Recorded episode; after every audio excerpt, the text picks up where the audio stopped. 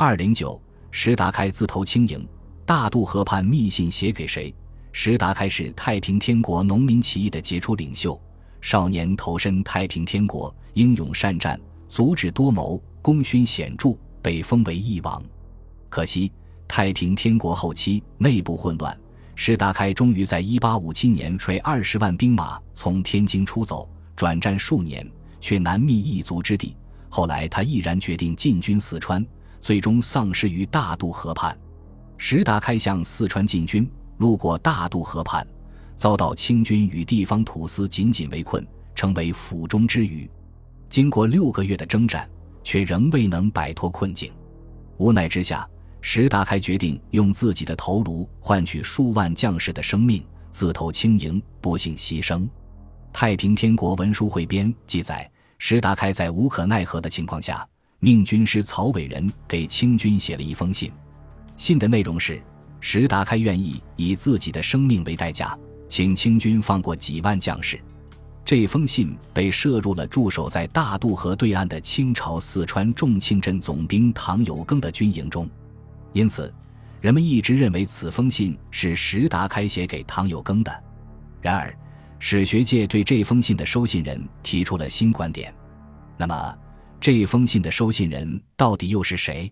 最值得关注的说法有两种：一是收信人是重庆镇总兵唐有庚；另一种说法是四川总督骆秉章。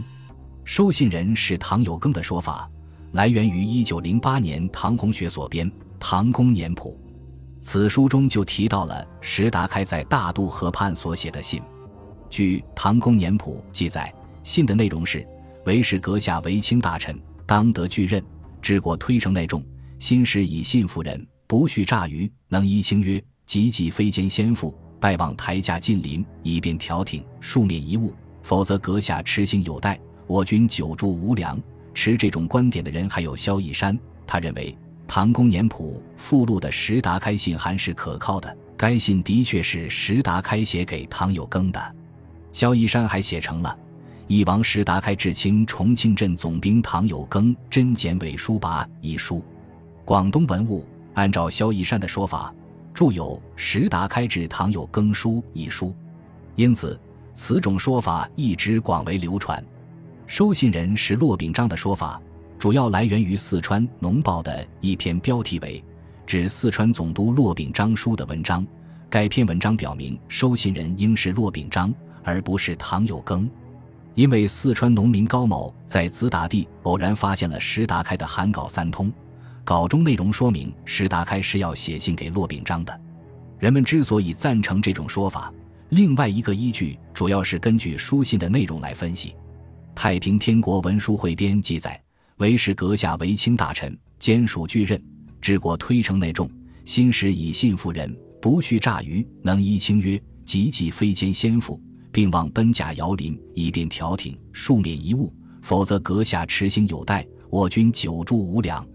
此处的说法与《唐公年谱》大致相同，但还是有区别。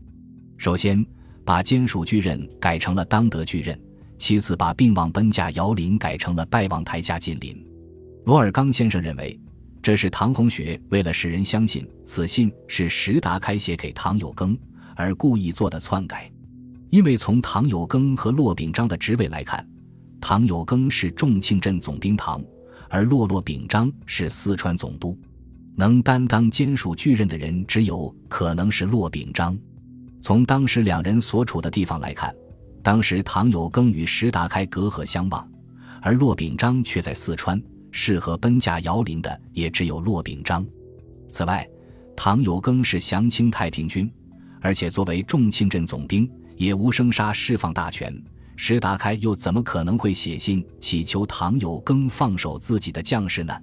显然，此封信的收信者最有可能的就是骆秉章。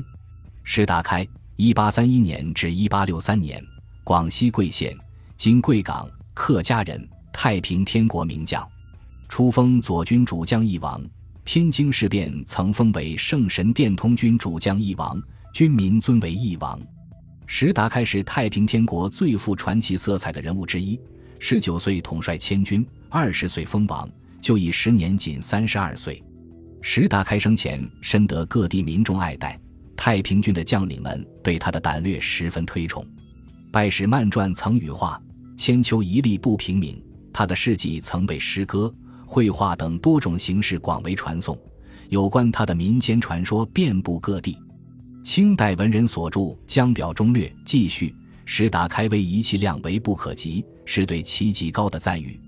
总之，石达开到底是写信给了谁，一直也没有统一的定论。